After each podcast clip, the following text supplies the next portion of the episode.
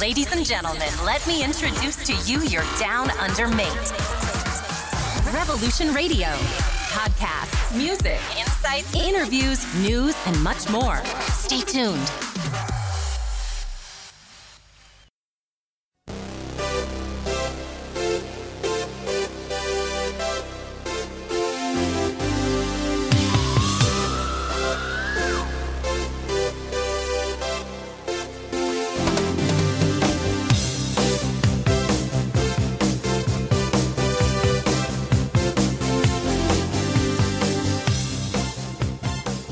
E benvenuti a una nuova puntata di Capao, anche oggi in compagnia di Tommaso e e di Omar. Ciao a tutti ragazzi all'ascolto. Come anticipato nella puntata precedente, oggi faremo un piccolo omaggio a quello che è stata la carriera musicale di un grande, un grande italiano. Oggi infatti parleremo di Ennio Morricone, faremo una piccola introduzione su quello che è stata la sua vita e poi andremo ad analizzare qualche film di Morricone cercando di fare una piccola rassegna molto veloce dei vari film e delle trame, dando più spazio a quello che è la musica che ha accompagnato queste pellicole.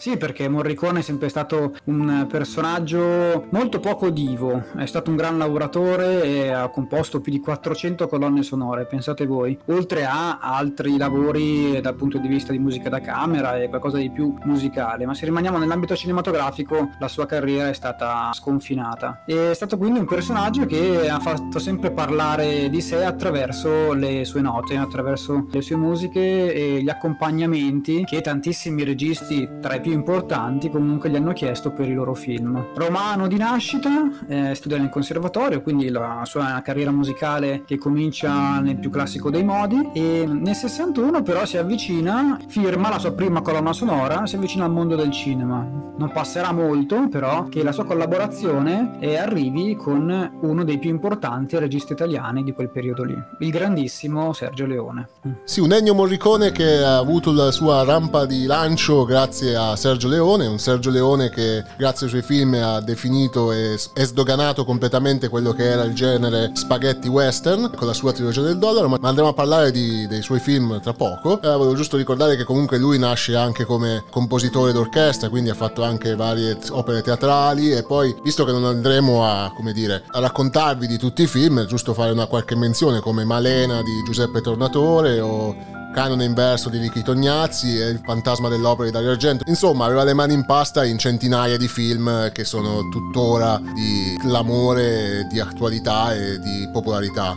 Insomma, un grande che adesso vogliamo onorare e ricordare con queste piccole chicche cinematografiche che accompagnò con le sue musiche e melodie.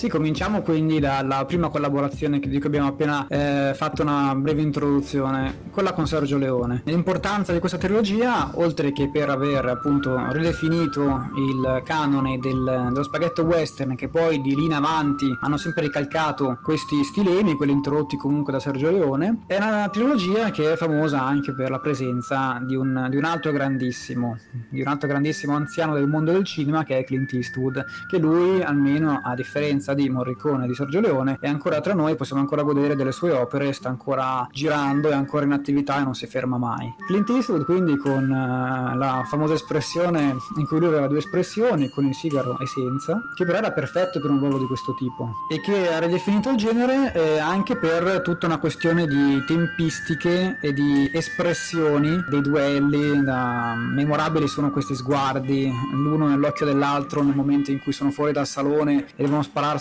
al, allo scadere di qualche cosa, un rintocco, magari il primo suono della campana, queste inquadrature in cui ci sono le mani che si avvicinano alle pistole. Per questi motivi e anche altri lo spaghetto western poi si è scolpito nell'immaginario degli appassionati eh, comunque di cinema degli anni 60 e 70 e le musiche di Morricone hanno fatto sì che però non appena noi sentiamo un incipit, qualche nota di quelle sonorità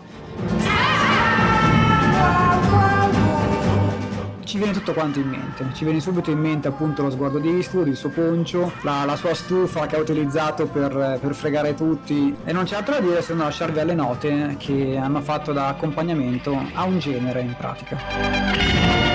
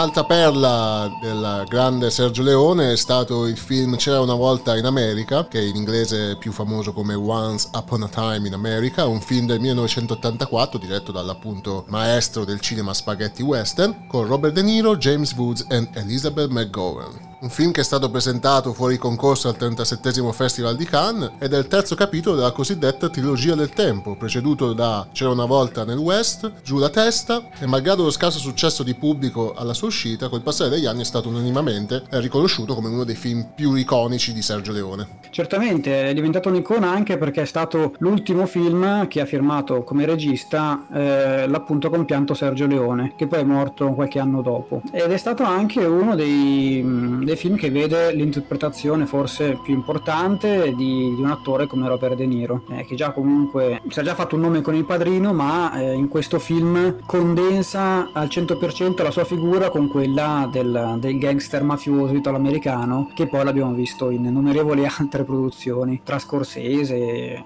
e altri, altri meravigliosi registi. In C'era una volta in America Sergio Leone riesce comunque a inserire tutti gli elementi che facevano parte degli spaghetti western, quindi dei dialoghi mm, un pochettino più, più scarni, però molto significativi, da citare una su tutte, quella meravigliosa frase con cui Noodles si riferisce all'ultima parte della sua vita, che non viene però citata nel film, e in cui dice che è andato a letto presto, frase meravigliosa, criptica, ma per questo così affascinante. Però poi ci sono anche elementi del tipo tempistiche molto diradate, un soffermarsi molto,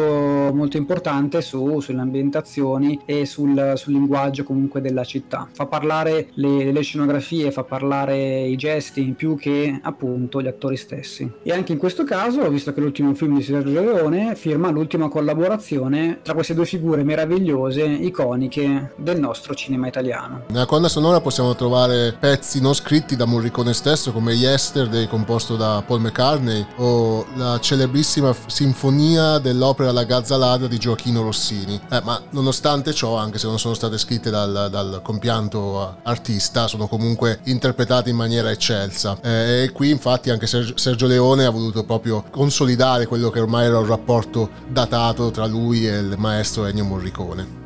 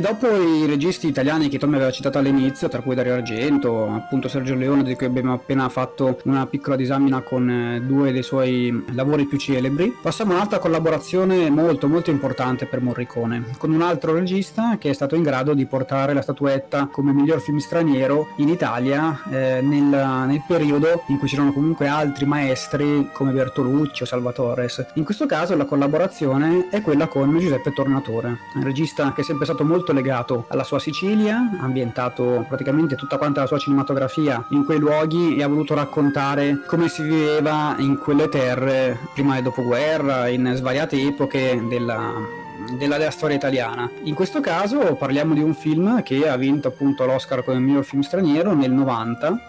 e parliamo di Nuovo Cinema Paradiso, un autentico manifesto della società italiana del secondo dopoguerra, è considerato proprio una colonna portante della storia del cinema, soprattutto di quello nostrano. Come diceva, ambientato nelle terre di Tornatore e che vede come protagonista un, un giovane ragazzino, Salvatore di vita, questo bambino che eh, con occhi sognanti eh, plasma la realtà eh, a suo modo, mischiandola con la passione che invece ha un altro personaggio molto importante all'interno del film, il professionista Alfredo, che trasmetterà questo amore per la settima arte, eh, che è un altro dei temi importanti di questo film, che è proprio un omaggio quindi alla storia italiana, ma anche all'amore del cinema che aveva Giuseppe Tornatore stesso. E se il film è diventato un'icona e un successo anche a livello internazionale, lo si deve anche alle musiche del maestro Morricone, che hanno accompagnato la storia e hanno assunto una valenza e un'immortalità assoluta nel tempo.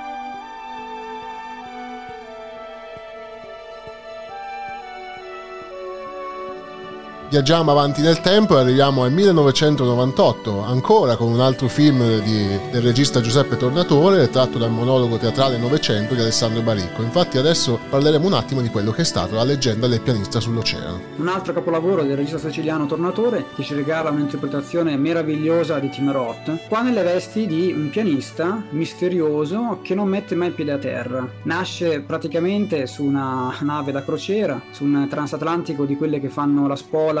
tra l'Inghilterra e New York e con un nome che è tutto quanto un programma. Si chiama infatti Danny Budman TD Lemon 900, quasi come se ogni ufficiale, ogni comunque personaggio del, dell'equipaggio di questa nave avesse voluto contribuire con un pezzettino di nome a questo ragazzo così talentuoso ma sempre così circondato da una luna di mistero. Talentuoso perché diventa uno dei pianisti più bravi e più ricercati in quell'epoca E ovviamente un personaggio fittizio uh-huh. e che lo porterà a sfidarsi con eh, jazzisti e pianisti mh, mm, più famosi e più bravi dell'epoca. Ovviamente saranno delle sfide tutte particolari visto che Novecento non, per sua scelta non poggia mai piede a terra. In questo caso c'è una doppia eh, correlazione tra la colonna sonora e il ruolo del, di Tim Roth perché parliamo comunque di, di, un, di un musicista e che incarna di conseguenza la figura di Morricone stesso, nel momento in cui tutta la vita di questo protagonista ruota attorno alle note che escono fuori dal suo meraviglioso pianoforte. Come detto Omar, la colonna sonora del, del compianto maestro Morricone, che ha impiegato quasi un anno nella stesura e completamento di questa uh, colonna sonora, ed è composta da 30 brani e nel 2000 è riuscito addirittura ad aggiudicarsi un Golden Globe come migliore colonna sonora originale. Come diceva Omar, ci sono molte scene in cui Tim Roth uh, si vede armeggiare suonare con eh, il piano, anche se non è veramente lui a suonarlo, come invece potrebbe sembrare nel film. La vera esecutrice di tutti i brani è Gilda Butta. Eh, tra l'altro possiamo anche vedere che ci sono anche varie altre eh, partecipazioni nella colonna sonora, come Cicci Santucci che suona la tromba nel tema, della, nel tema d'amore principale, e già prima tromba della RAI, storico jazzista italiano, e addirittura una, una collaborazione per gli assoli di chitarra con, eseguiti da quello che praticamente ci introduce ogni puntata con la canzone Jump, il chitarrista Edward Van Allen.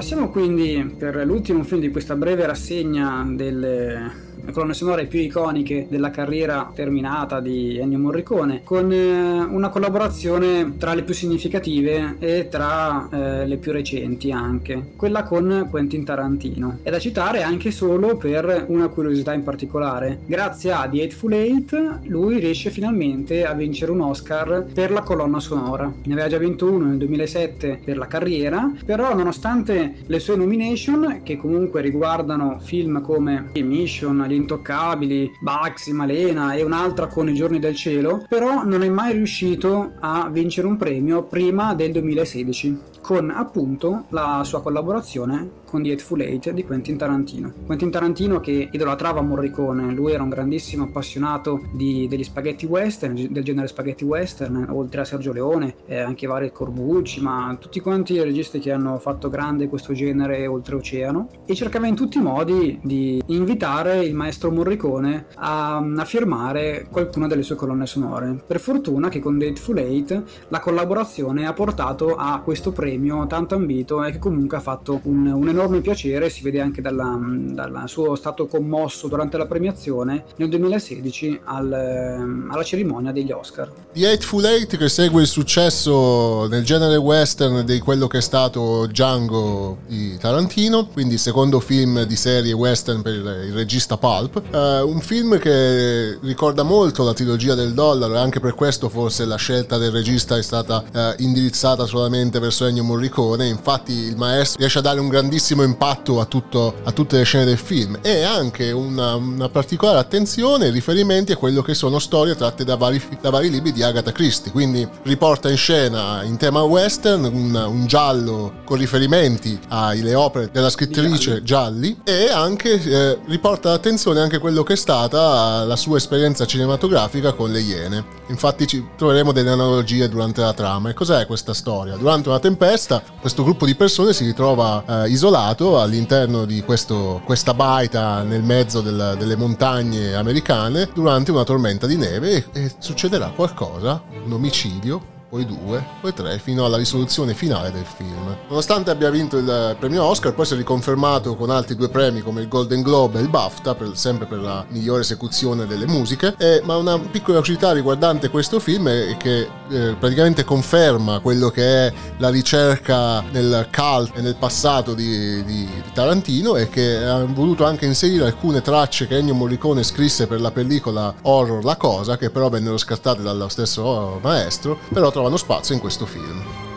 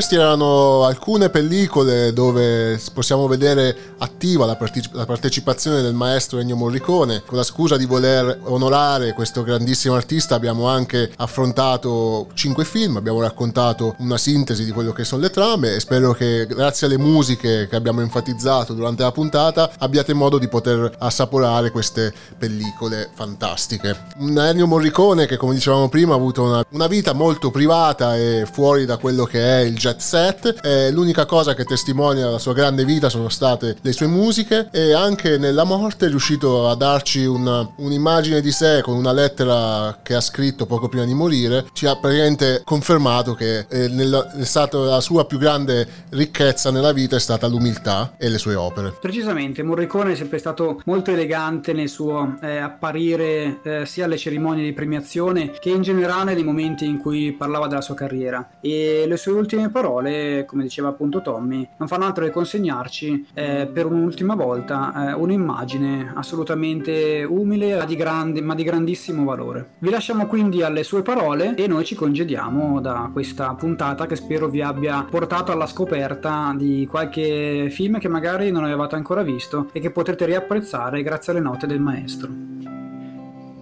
Io, Ennio Morricone, sono morto. Lo annuncio così a tutti gli amici che mi sono stati vicini ed anche a quelli un po' lontani, che saluto con grande affetto. Impossibile nominarli tutti, ma un ricordo particolare è per Peppuccio, Giuseppe Tornatore, e Roberta, amici fraterni molto presenti in questi ultimi anni della nostra vita. C'è solo una ragione che mi spinge a salutare tutti così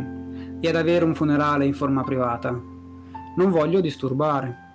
Saluto con tanto affetto Ines, Laura, Sara, Enzo e Norbert, per aver condiviso con me e la mia famiglia gran parte della mia vita. Voglio ricordare con amore le mie sorelle Adriana, Maria e Franca e i loro cari e far sapere loro quanto gli ho voluto bene. Un saluto pieno, intenso e profondo ai miei figli Marco, Alessandra, Andrea e Giovanni, mia nuora Monica, e ai miei nipoti Francesca, Valentina, Francesco e Luca. Spero che comprendano quanto li ho amati. Per ultima Maria, ma non ultima. A lei rinnovo l'amore straordinario che ci ha tenuto insieme e che mi dispiace abbandonare. A lei il più doloroso addio.